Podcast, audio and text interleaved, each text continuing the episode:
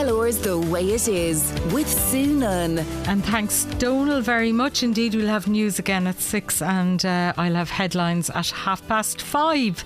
Now it's time to talk animals, and I'm joined in the studio. Always delightful to see uh, Richie Ryan, uh, vet with Archers Field Veterinary Practice, uh, and uh, great they give you a bit of time off, or you take time off, or you come in your spare time, um, Richard, to talk to us. Oh, that's it, yeah. We sure look we work it into the day. It's brilliant. So, listen, what's been going on? What's happening in Vetland at the moment? Oh, look, it's it's been busy. Um, I mean, the, the thing with the, the, I suppose the beauty of mixed practice, like we're a mixed practice, we see farm animals uh, or large animals, and we see small animals, so your pets as well. I suppose the beauty of it uh, is that we have variety, and so when one thing is busy, um, you're hoping that the other will be quiet. So in the spring, when large animals are really, really busy, oftentimes it just historically seems to be a slightly quieter time for small animals. Um, and the summer holidays, whatever it is, summer holidays are busy for pets. For small animals, summer holidays very, very busy time, which is grand because farm animals is a bit quieter. Do you know, we're like the calving and the lambing is mostly They're all over. born. Um, so there's just you know odd kind of unusual jobs here and there uh, with farm animals and routine stuff like TB testing or herd health investigations. But it's, it's lovely that we have the variety of small animals and just launch in there and keep busy that way. Very good.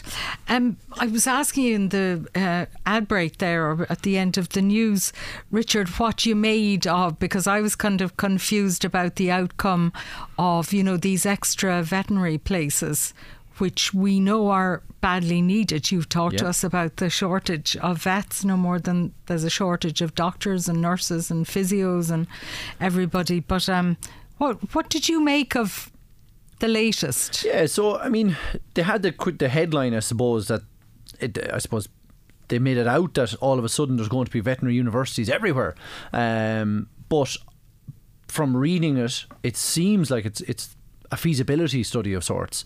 Um, no, I, I look at I'm open to correction, but that was my take on it. That they've basically assessed all the options. People put in their, their tenders or their proposals, and they've said that you know these ones are the most suitable. So for UCD um, to expand by I think it was 40 places. Because UCD is the only veterinary Um, Exactly, college they're in the Ireland. only veterinary Yeah. college at the moment, so they straight away sure could expand it because they already have the lecturers there, they already have the accreditation.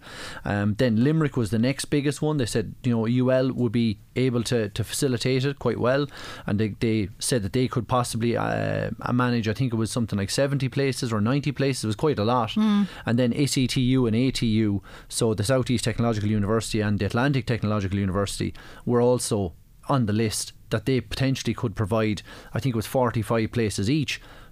Presumably, they'll do it in phases. Like, I don't think in 2024 we're going to see all of these places ready to go um, with veterinary universities, with lecturers there, with facilities there. I presume they'll do it in stages, in stages that they've they've basically assessed it and said these are the most suitable places, and we'll start rolling it out bit by bit. I'd, I'd imagine UCD will expand our places fairly quick. Yeah. Maybe not for 2023 intakes like this autumn, um, maybe for 2024, uh, and then you'd imagine that Limerick will be trying to get online fairly quick. But I mean, the, the amount of planning that must go into these sort Massive, of things. yeah, because you know. they're hugely, highly accredited, of course. Oh yeah. And and in the long term or the medium term, will we see the points going down a bit for veterinary then? Because they're very high, obviously, like, aren't they? I suppose the whole thing with the point system is it's only rel- it's only points are only related to uh, the demand for the course. Yeah. So I mean, if the demand remains high, the points will remain fairly high. They'll probably come down a bit, but like I wouldn't be expecting a twenty or thirty point drop. I'd probably be expecting ten or fifteen points. If they opened up another hundred places, I'd expect that would probably bring the points down by you know 10, 10 20 points. But I wouldn't be expecting 30, 40 point drop. Because the demand is huge. It's demand not as if massive, people don't want to become vets. Yeah, no, The, the demand is very, very high. Um, I, I I heard a figure years ago. I can't remember off the top of my head, but like I'm sure someone could dig into it. But the CAO would have the figures, and UCD probably have the figures uh, relating, you know, for the amount of places that they have. You know, is it ten or is it twenty students are applying for every place that they have?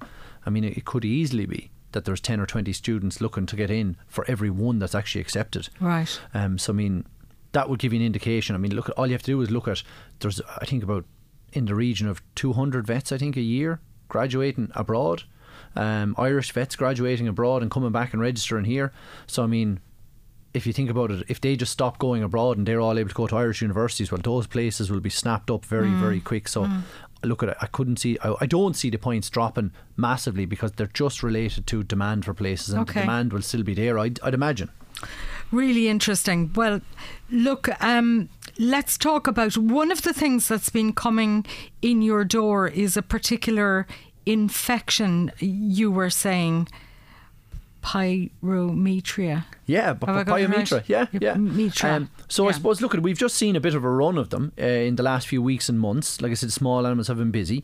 Um, and sometimes you do get a run of things, but I thought it's no harm to speak about it. Um, maybe there is something in it that there is an increase. What a pyometra is, is it's an infection, a life threatening infection in the uterus, so in the womb. Um, it can happen any species, but typically we see it in uh, cats and dogs, mostly in dogs, to be honest. Um, but I have seen a few in cats over the years. Um, basically, uh, dogs come into heat uh, twice a year, so roughly every six months. Uh, and with every heat cycle, there's a chance that bacteria might get through the cervix into the uterus and cause an infection in there. Um, over time, they call it uh, cystic endometrial hyperplasia.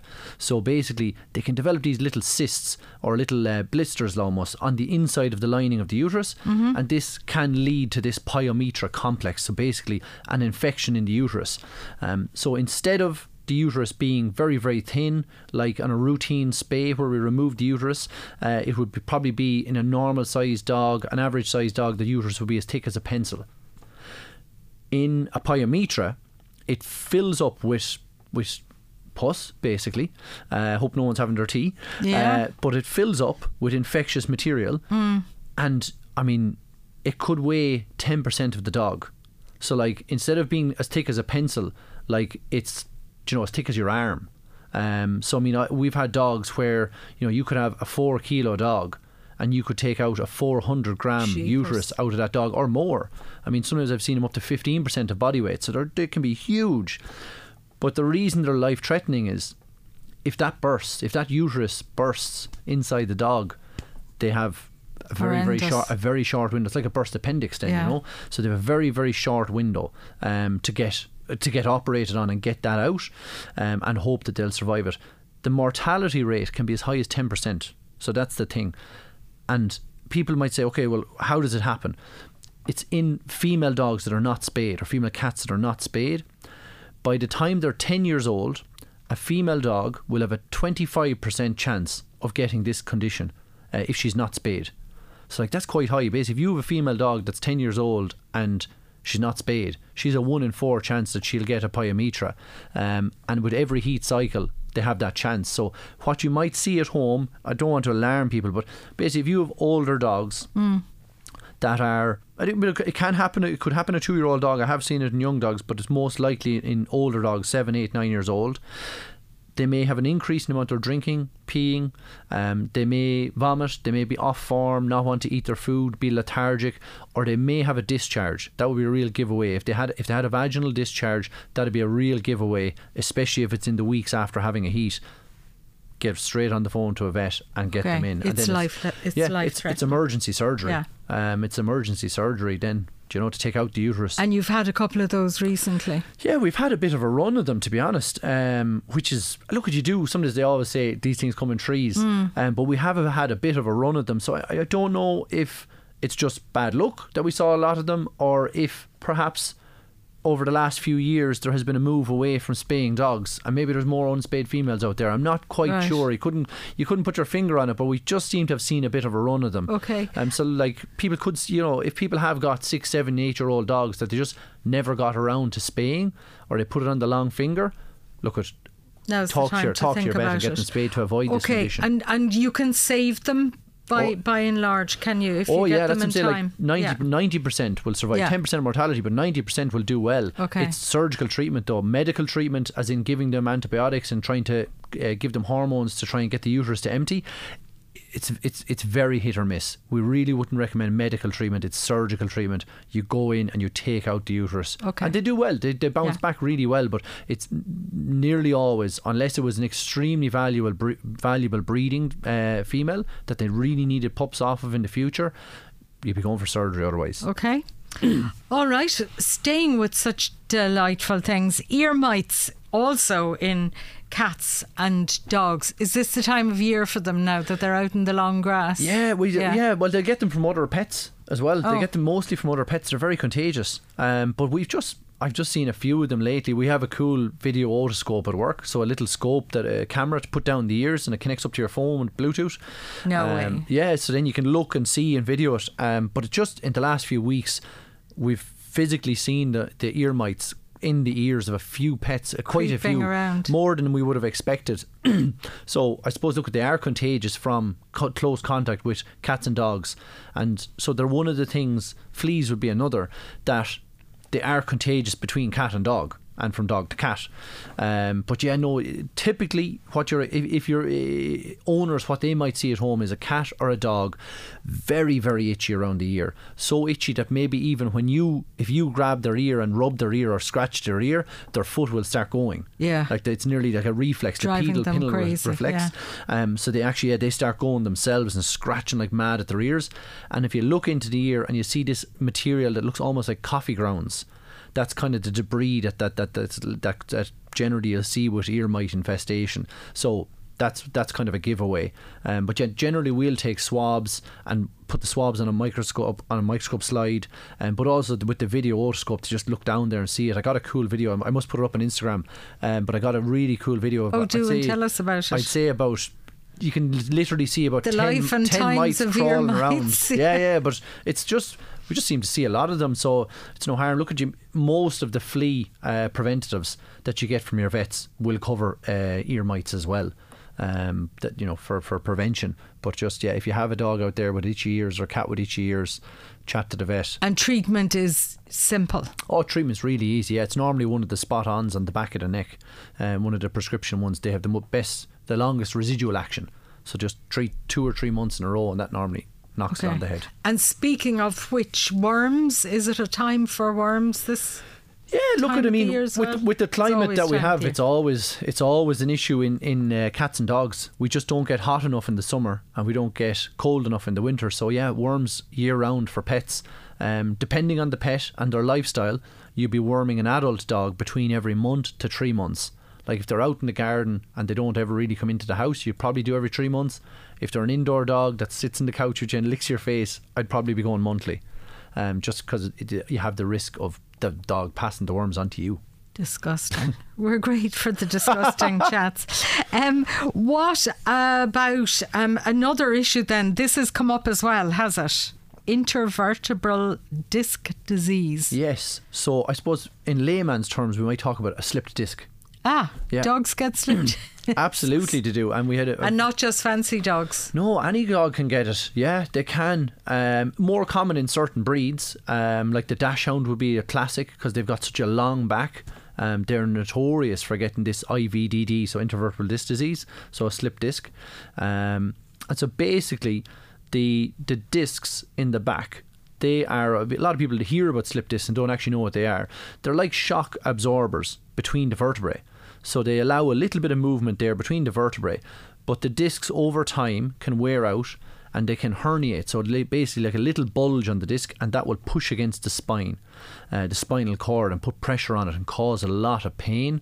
And it can cause decreased sensation. Or you know, we'll be testing dogs. Sometimes you'll see a dachshund or a pug or something like that will come in, and they won't be able to use their back legs fully because they've they've herniated a disc and that's pushing on their spine so the signal can't get from the brain to the feet.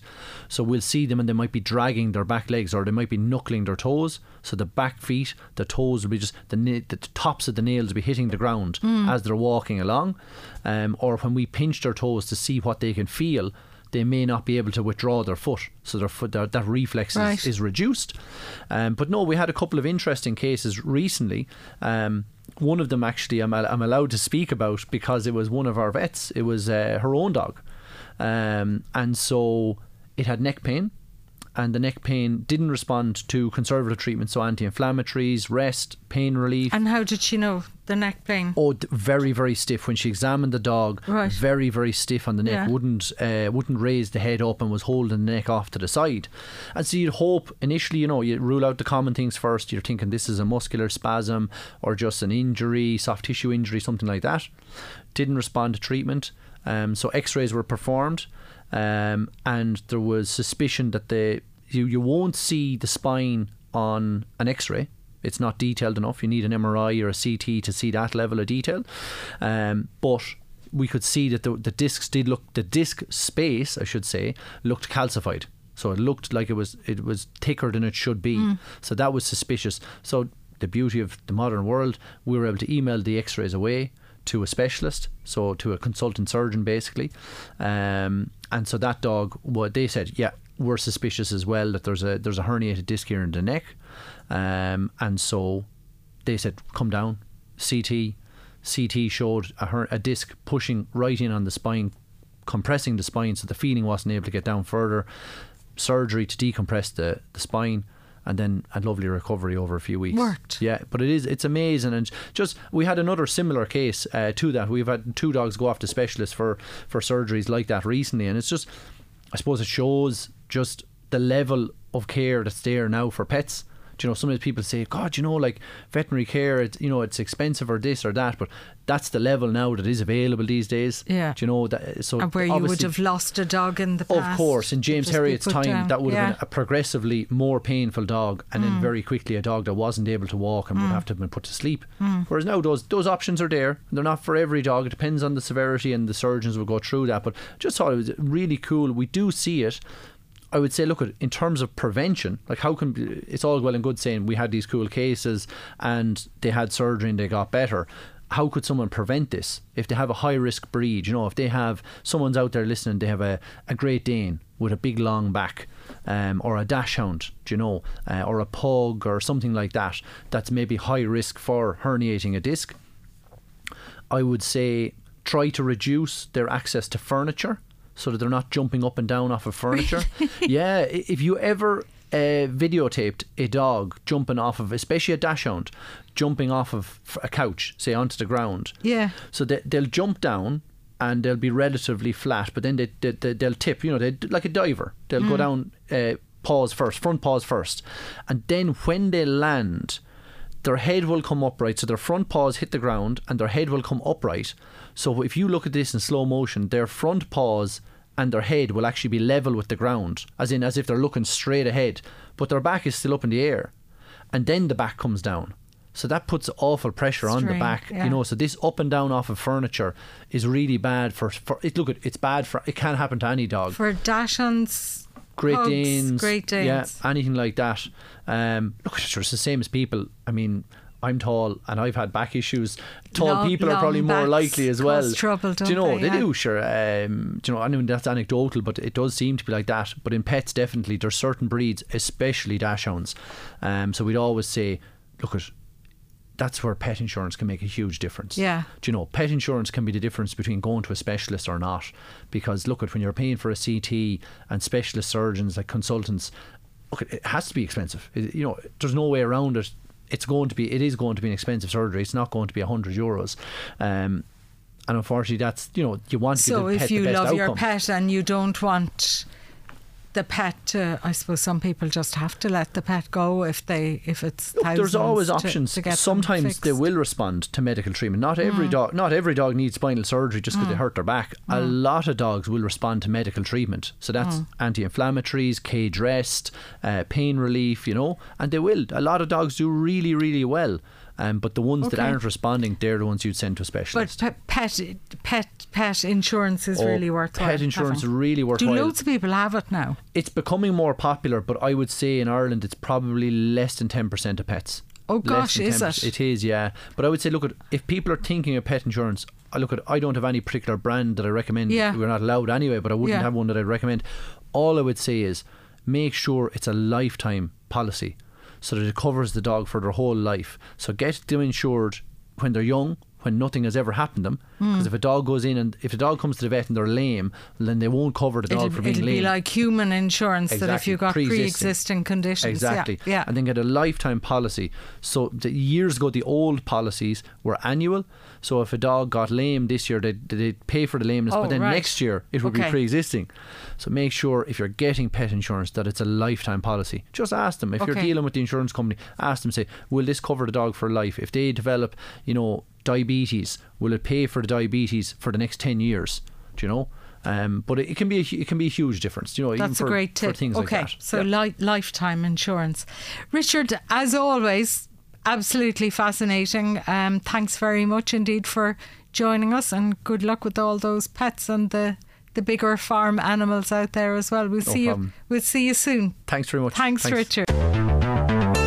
KCLR's The Way It Is.